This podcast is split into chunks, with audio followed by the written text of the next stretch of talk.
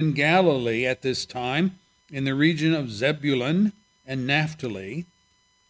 And then Matthew alludes to a prophecy about those two regions that was given by Isaiah, chapter 9 of the book of Isaiah, verse 1 and 2, reads The land of Zebulun and the land of Naphtali, the way to the sea along the Jordan, Galilee of the Gentiles. The people living in darkness have seen a great light. On those living in the land of the shadow of death, a light has dawned. A light has dawned. We often hear this read uh, during Christmas time, and as people think about the coming of the Savior. But here it is said directly to his disciples. From that time on, Jesus began to preach. I'm reading scripture. Repent, for the kingdom of heaven is near.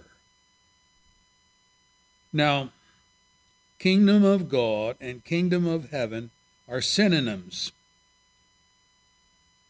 As is evident from one gospel writer using one term and another using the other term, but both of them speaking about the same identical event or teaching from Christ.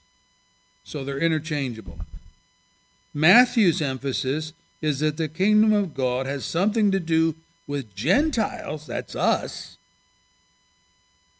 who have never heard the good news.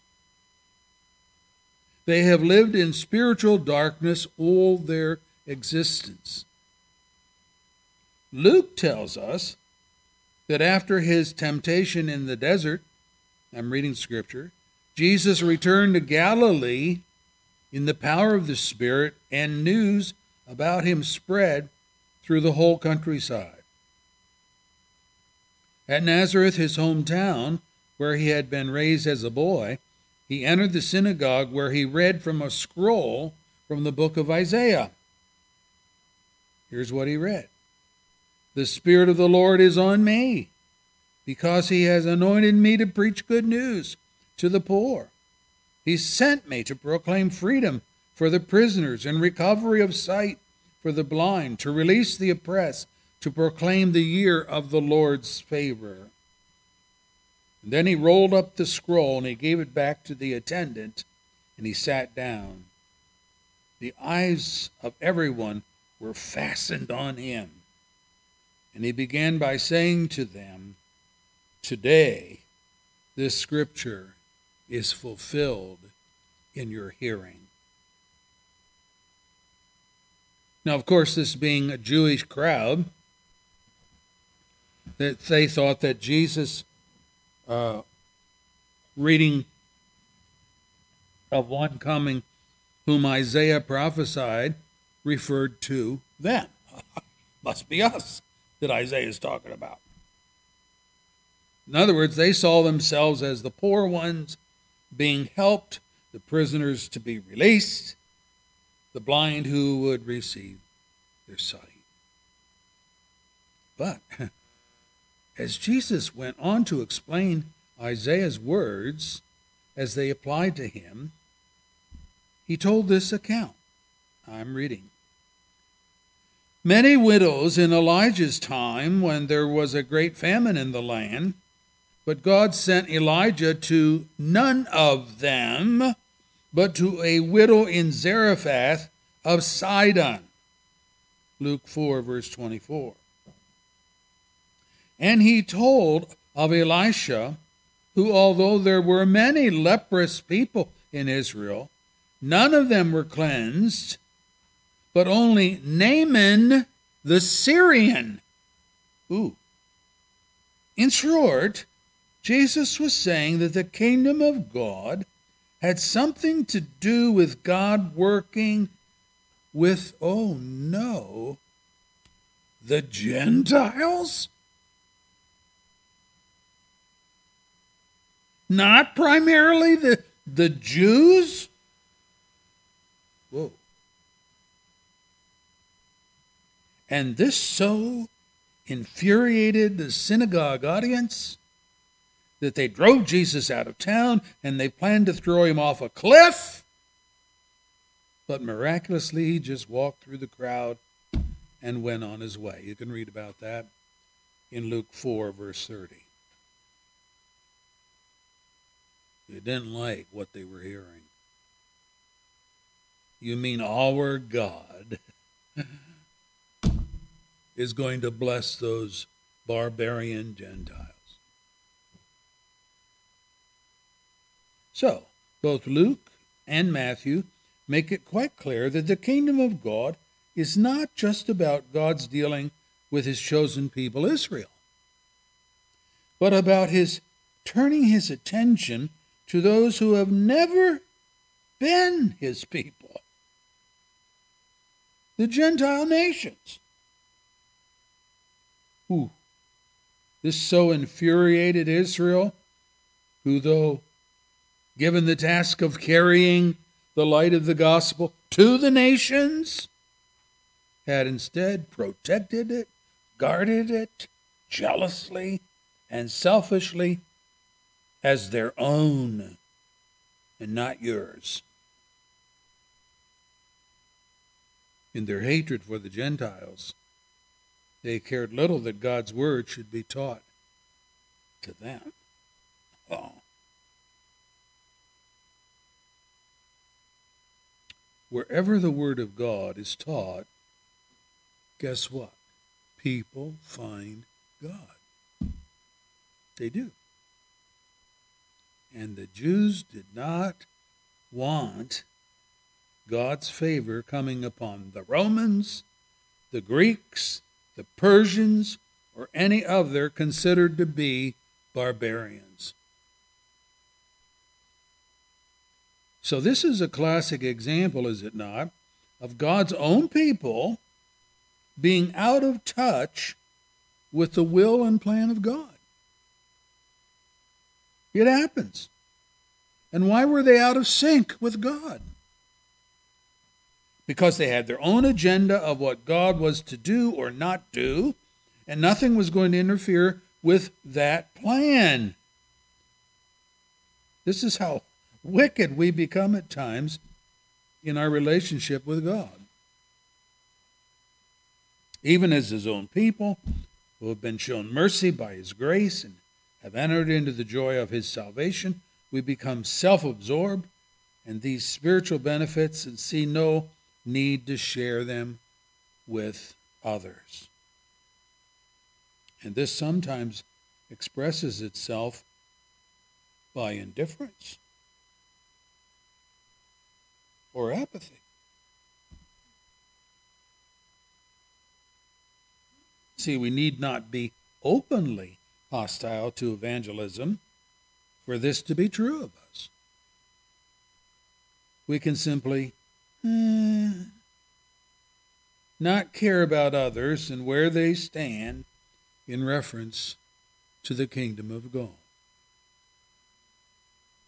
This was Israel in Jesus' day. And it may be us as well in our day which would be a very terrible problem. So, what I am saying is that the kingdom of God is not just about the church, the people of Christ's spiritual body. It is about people who know absolutely nothing about Christ. Like the Gentiles of Jesus' day. We have people in our day whose only knowledge of Jesus Christ is a curse word which they hear used around their homes when someone is speaking angrily towards another person. They are still blind, though the light has dawned. They are poor, though the one who can enrich their lives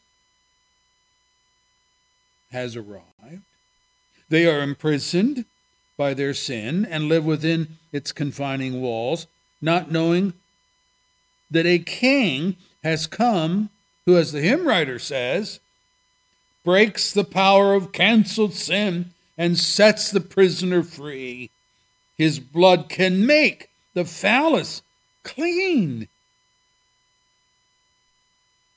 his blood availed for me. This is the good news of the kingdom of God, but precious few in our culture know about it.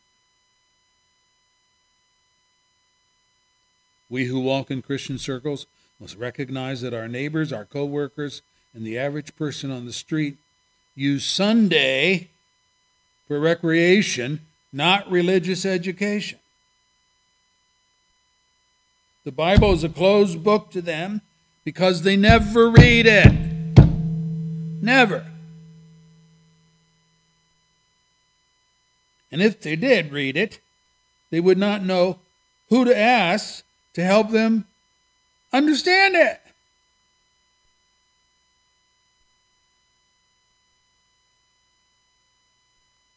While Jesus started his ministry from the very beginning, speaking of the kingdom, you will note from our text that Jesus says to his hearers that the kingdom of God is near.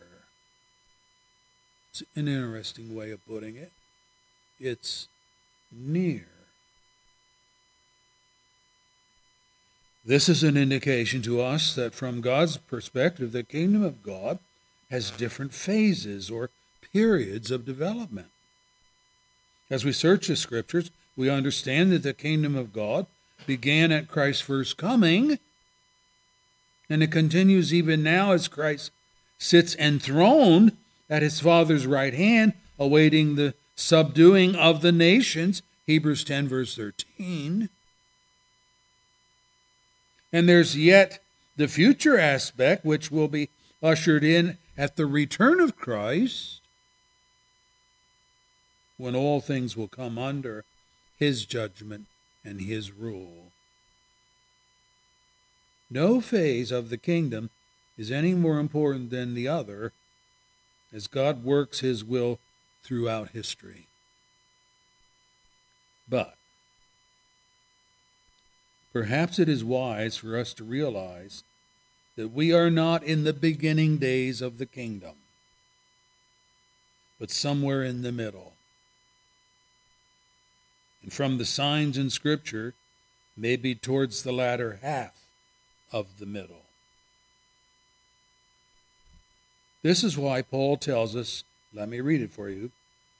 Devote yourselves to prayer, being watchful and thankful, and pray for us too that God may open a door for our message. Be wise in the way you act towards outsiders. Make the most of every opportunity. Let your conversation be always full of grace, seasoned with salt, that is, may have a good taste to whatever you're saying, so that you may know how to answer everyone. Colossians 4, verses 2 through 6. That is the idea that there's just so many opportunities to talk of Christ and his kingdom to those in darkness. And Paul is saying, snatch up those opportunities before they're gone.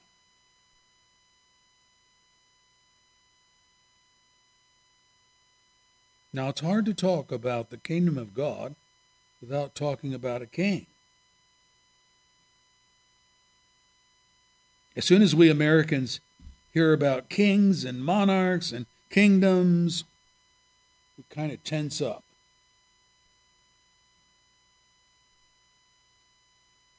We find the idea of absolute rule questionable, even repugnant because in our thoughts, we think of dictators like Hitler, Mussolini, Stalin, who ruled over their people like tyrants.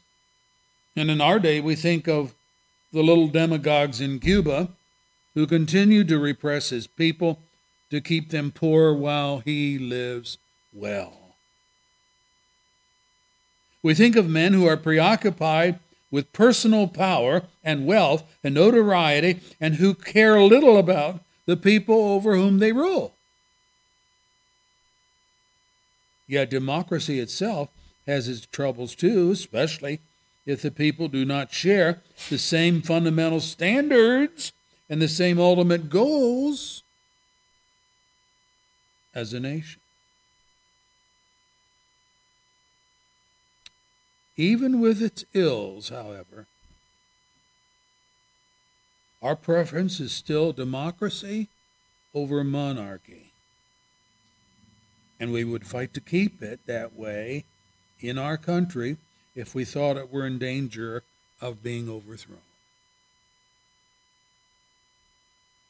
Nonetheless, God reminds us in His Word that He is Creator, He is King, He is Judge, He is Lord. And He tells us that we all will be judged by Him as a servant gives an account to a master. And the standard of judgment is His word, not your collective voice. He sits on the bench of justice as the judge and jury, and no one will be able to question his verdict, which is based on absolute, all seeing, all knowing truth. and he has the sovereign force to influence it and see that it is carried out in his kingdom. So, God challenges our whole world here, and now by the presence of the kingdom and the establishment of his son Jesus as the king, the Old Testament prophets spoke of this and predicted a time of God's intervention in the affairs of men by the use of the phrase, the day of the Lord. The day of the Lord.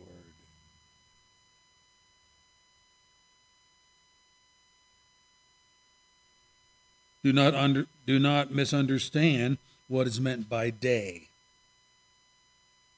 In Jewish thought, day stands for an event not a date, an event. It can include a whole period of history, distinct and marked out from other events. Thus, the length of the day is immaterial. The Jews viewed time in terms of content, not duration. So, the day of the Lord would mean a specific time in which God would personally interject himself into the business of men in his coming, his power, his judgment, and yes, his blessing and condemnation as the situation arrives.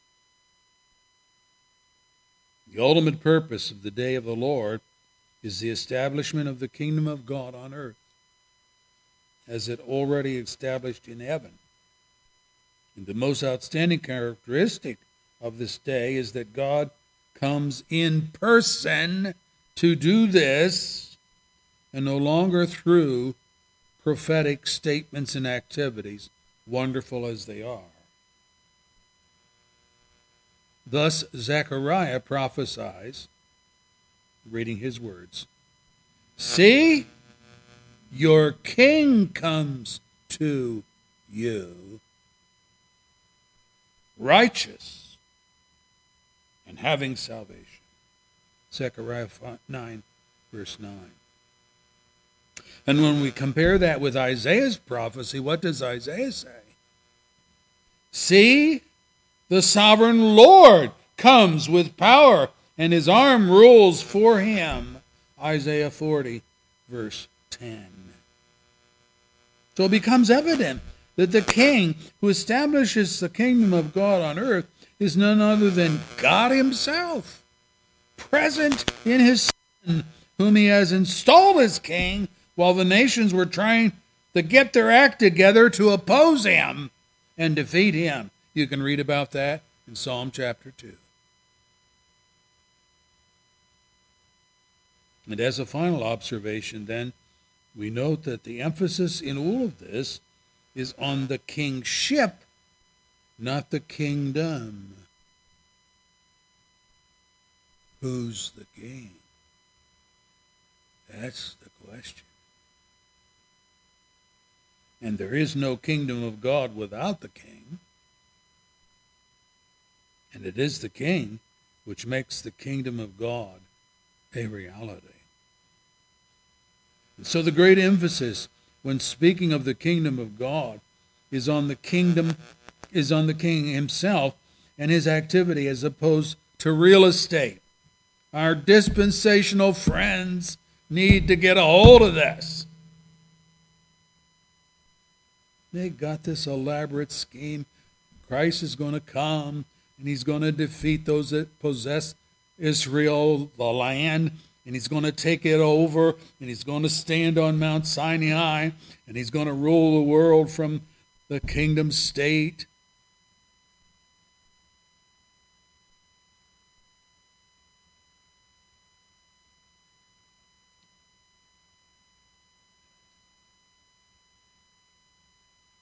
Their great emphasis is speaking of the kingdom of God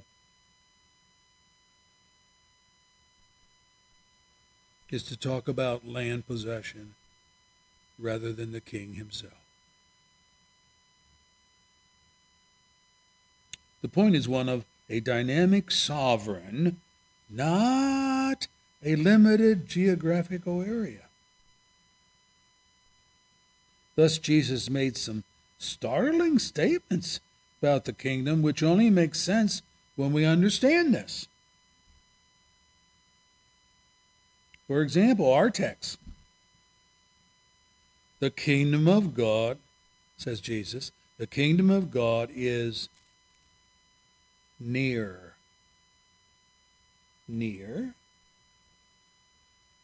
Oh. That means not yet here,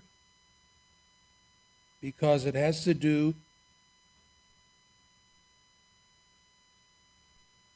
with a person, not an estate, not terra firma.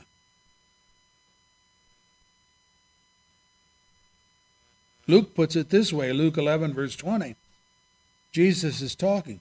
If I drive out demons by the finger of God, then the kingdom of God has come to you. Ooh. Again, not real estate, but a person, God's Son, Jesus. There's no kingdom of God without him.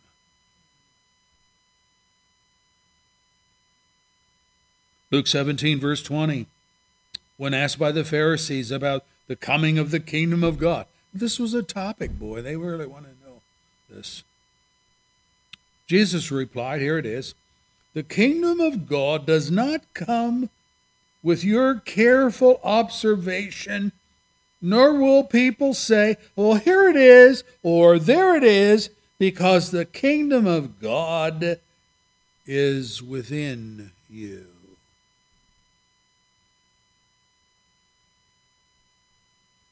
In other words, it's spiritual, not physical.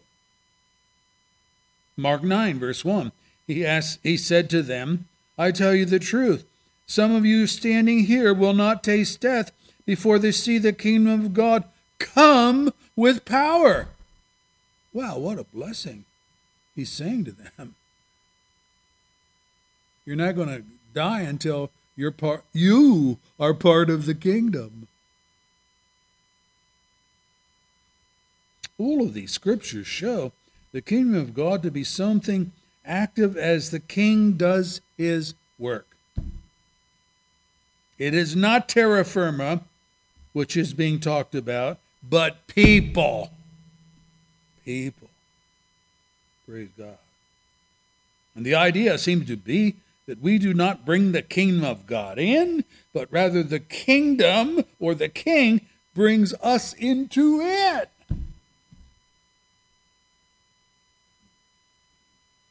We can observe it, we can enter into it, we can receive it, we can be a part of it, but we do not manufacture it by social or spiritual programs.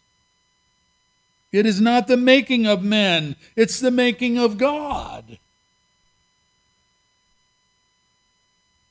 Building his kingdom.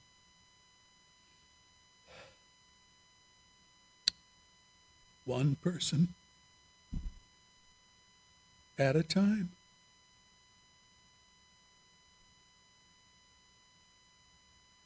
Do we not have a scripture that says, the angels of God rejoice in heaven over the conversion of one person?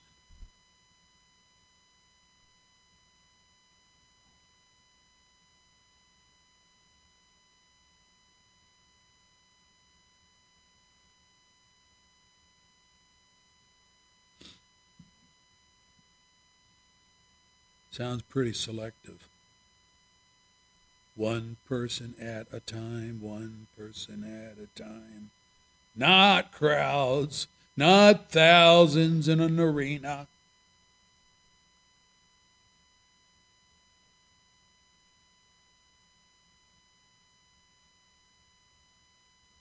Now, know some truths for our souls. Number one, the kingdom of God is intended for pagans as well as for the people of God, for the unchurched, the religiously ignorant, as well as those who know God as friend and Savior through Jesus Christ. To be sure, to be sure, there is that part of the kingdom which is Christ's true people, those who are ruled by the law of Christ and they love it. They've made their peace with God about their sin through faith in Jesus but where from where did these people come? Were they born Christians? There's no such thing as one born Christian. No, the way people became part of the righteous, at the forgiven side of the kingdom of God, is that God in His mercy brings them out of the kingdom of darkness and into the kingdom of light. Paul, as he explains to the Ephesians what happened to them, writes this Remember that formerly you were all Gentiles by birth, and you were called uncircumcised. Remember that at that time you were separate from Christ, excluded from citizenship in Israel, that's the people of God, foreigners to the covenants of promise, without hope, without God in the world. Wow. That's negative, negative, negative, negative, negative. Three strikes, you're out. What happens with five strikes? You're out and you're buried. You're dead. You're gone. That's where we were.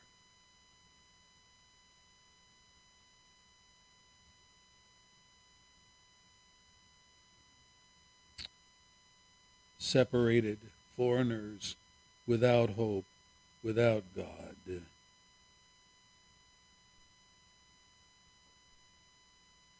But now brought near by the blood of Christ.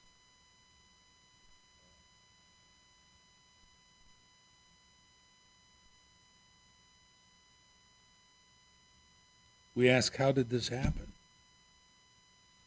Ephesians 2:11 and following. Paul, please tell us, how did this happen? He continues. He, Christ, came and preached peace to you who were far away. Consequently, you are no longer foreigners and aliens, but fellow citizens with God's people and members of God's household, built on the foundation of the apostles and prophets, with Christ Jesus Himself as the chief cornerstone. Ephesians 5, verse 17 and following. Okay, that just opens another door.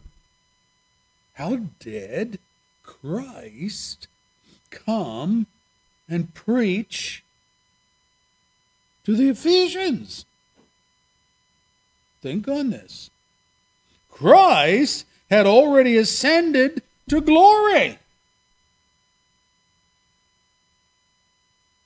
Well, Paul says that the Ephesian Gentile pagans were made part of the household of God by being built upon the foundation of the apostles and prophets with Christ Himself as the cornerstone. Simply put, they believed the message about Jesus Christ which the apostles and prophets preached. And their testimony which testimony we still have in the Bible, was the way Christ was brought to them.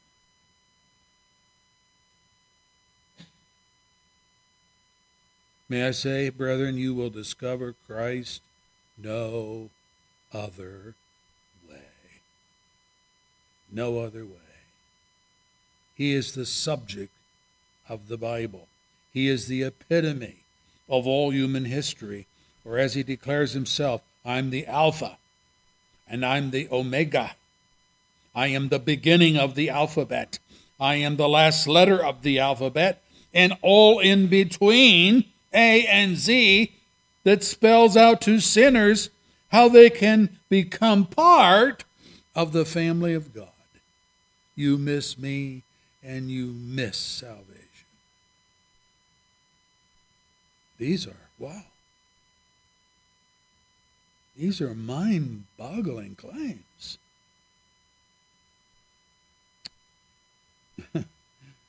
Jesus seems to be saying, it's me or no salvation at all. He seems to be putting nixo, nixo on all the religions in the world with the exception of Christianity.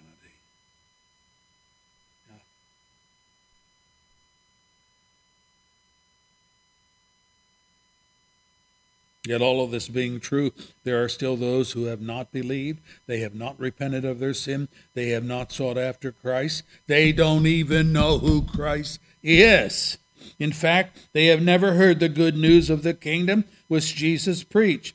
Yet these too are part of the kingdom of God in this sense. He's their king, He's their creator, their judge, whether they know it or not, whether they acknowledge it or not. In fact, these people may even renounce him as their God and King and they may take steps to oppose his rule in their lives through the words of Scripture, truth, and may endeavor to persecute the people of God, us. Nonetheless, all of mankind is under the rule of Christ, and in that sense are subjects of his kingdom. Let us not forget this.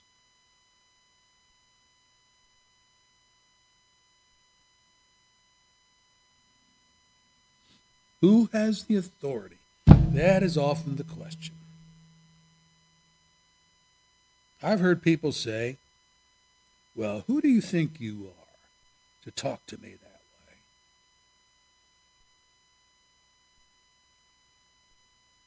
way? and Jesus would answer, Well, I'll tell you who I think I am. I am the creator of the universe the God of the ages, the person that determines the destiny of your soul for all of eternity. That's who I am.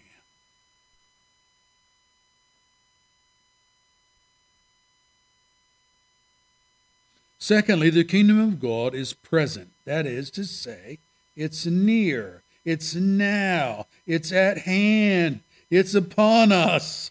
It's not just something which is, oh, yet future. We ought always to live our lives then with the awareness that God is in control of the world and ultimately of its destiny. It isn't impersonal forces which govern men's lives. May the force be with you. It isn't the fickle finger of fate. It isn't lady luck, good or bad fortune, crystal balls, tarot cards, Ouija boards, astrological signs and charts, horoscopes, or crystals dangling from a gold chain. It is none of those blasphemous alternatives that are posed.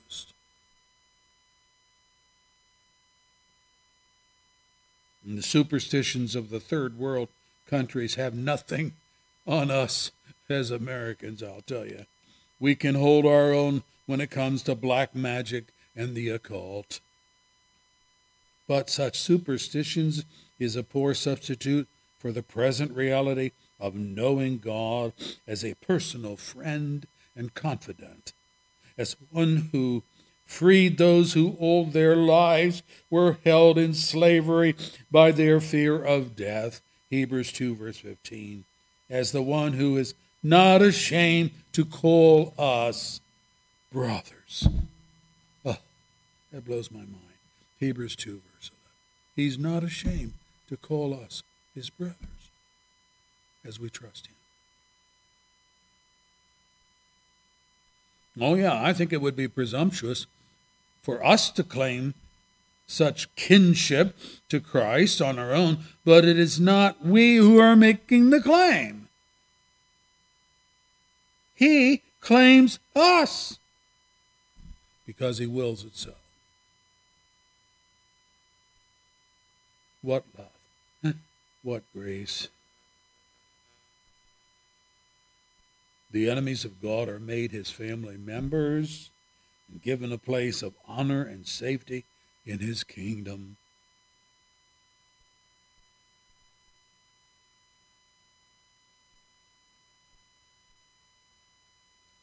And brethren, this is here and now.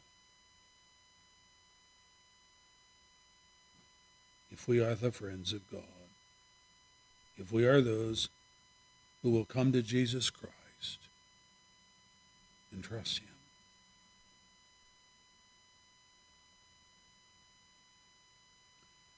Thirdly, you probably caught this already.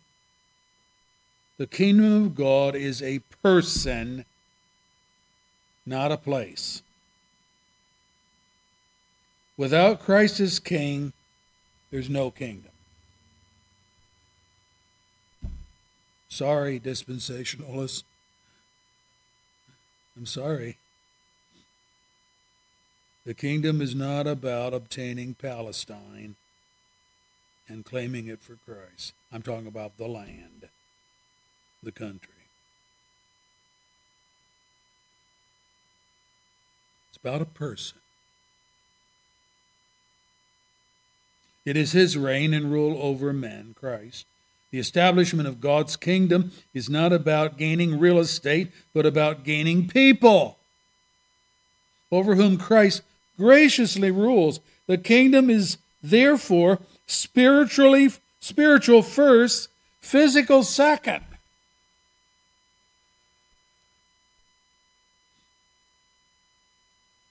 So while Jesus taught of the small gate and the narrow road that leads to life, and the fact that few there are who find it, Matthew 14, the inability of people to find the narrow path to glory is because they're looking for life in all the wrong places. In pleasure, in lust, in money, in fame, in power, in good deeds, in works of mercy, in all the things which are part and parcel of the world, this globe the physical, the temporal, the tangible, taste, touch, smell, see.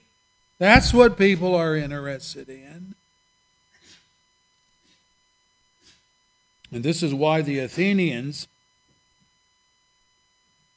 had populated their entire city with statues to the Greek gods.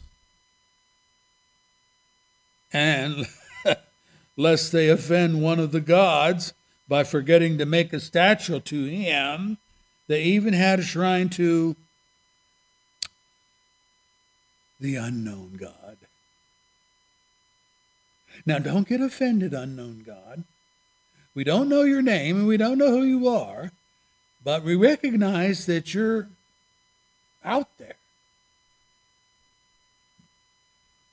And here's your statue, along with all the other gods that we do know about Zeus, Mars, so.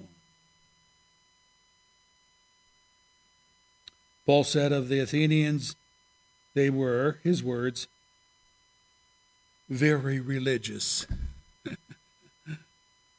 Acts 17 22. Well, religious, yes, but a rigid religion of their own making, fashioning God as they conceived him to be. And how did they fashion him? Well, as one whom they could encase in marble and place in the town square.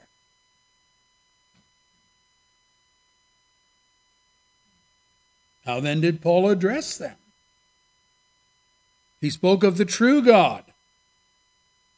His words The God who made the world and everything in it is the Lord of heaven and earth, that's Christ, and does not live in temples built by human hands. Ooh, whoa, whoa. You're just knocked down all of our statues here.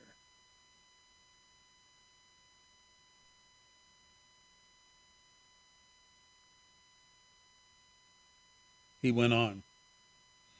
And he is not served by human hands as if he needed anything. Because he himself gives life and breath and everything else.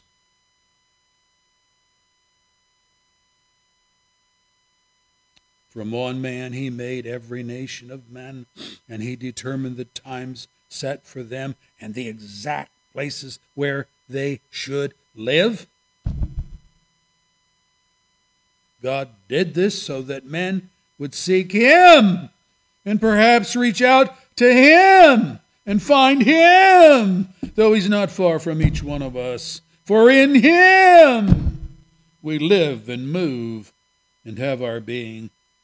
Now, some of your own poets have said, We are his offspring. Wow, they didn't know what they were saying, but there's the truth. Acts 17, verse 24 and following. Brethren, what was the problem with the Athenians?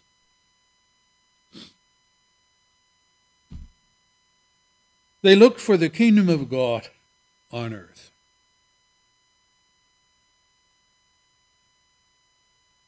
They made God of the earth out of stone and put him in the temple, carried him there.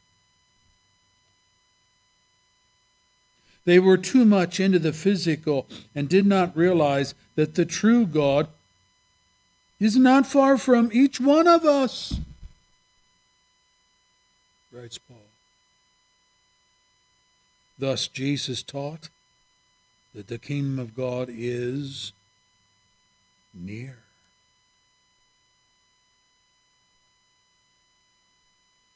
Near.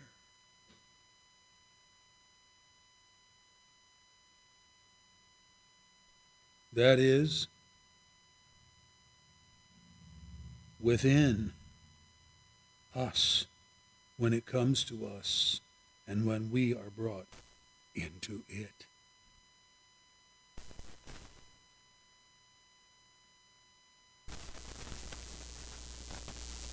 God does not need your construct of him.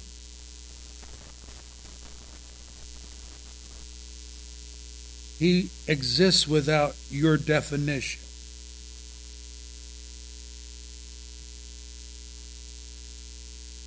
He does not need you to serve him, since it is you who are beholden to him for your very life, for your very breath. God doesn't need you at all, but you very much need him.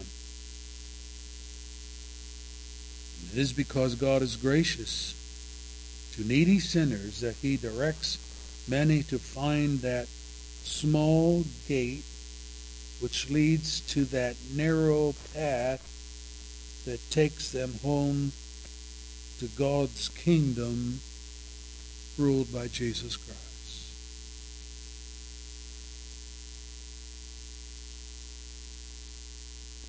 So I charge you today, come today to the end of your search. Rest your weary bones on Jesus the King.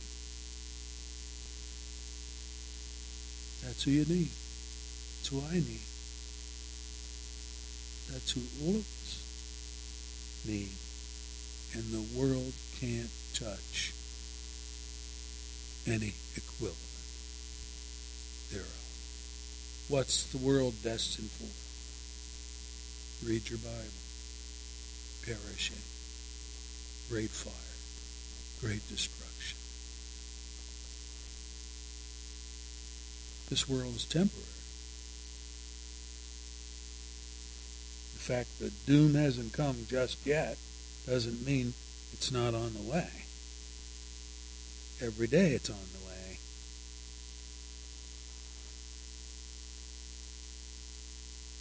And it's at God's good pleasure that we are sustained.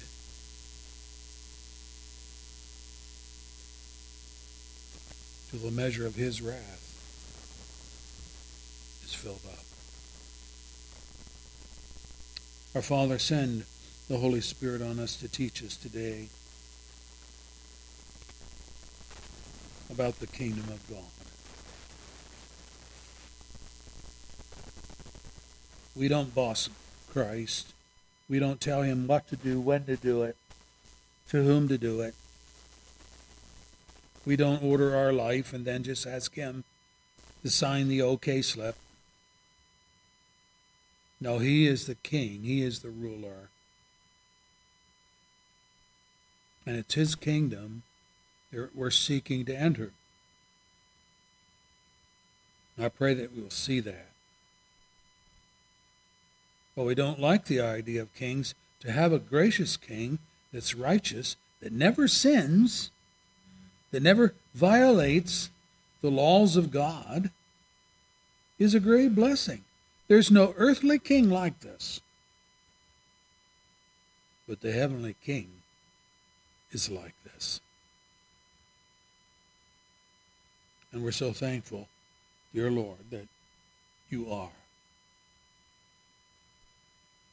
You're like us in that you are a man, the God man that died for us, that stepped in and took our place on the cross. But you are that God who chose to do that, that we might be brought into your family. We are so blessed and we are humiliated by your grace and your great love. And we're thankful. Greatly thankful. May you be glorified in saving one more today, Lord. One more. Someone sitting here today. Bring them into your kingdom. Grant them the faith they do not have, the repentance of sin that they don't want to give up. Change their heart change their life. Amen.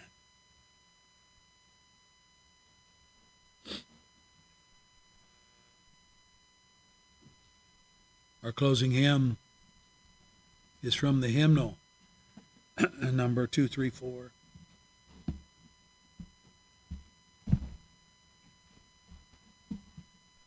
Two, three, four in the hymnal.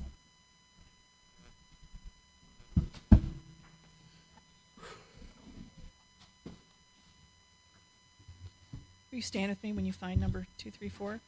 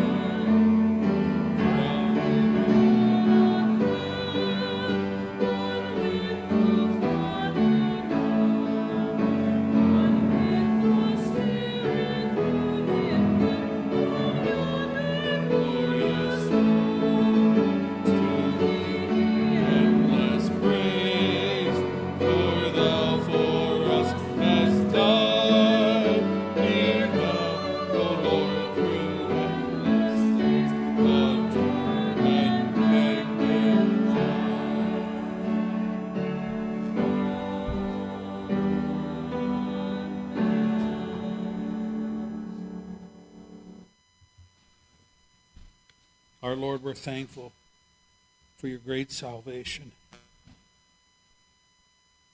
for the fact that you sacrificed your own Son for the likes of us.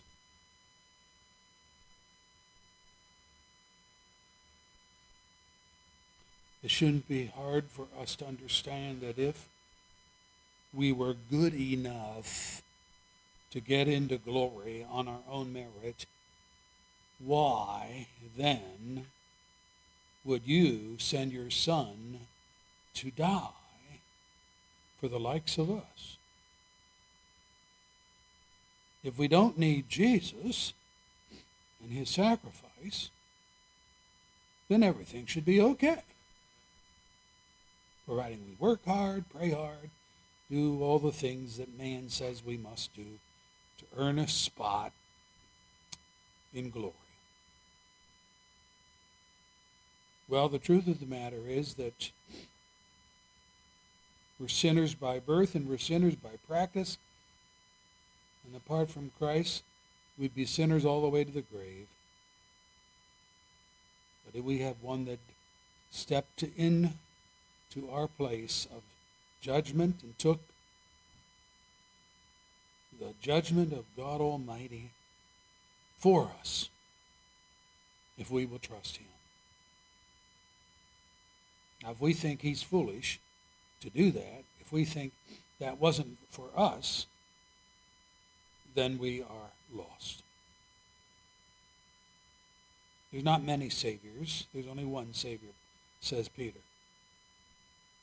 Peter says, There's no other name given to us among men by which we must be saved. No other, no other. Let that sink in. Not us, not our friends, not our teachers, not our religious confidants.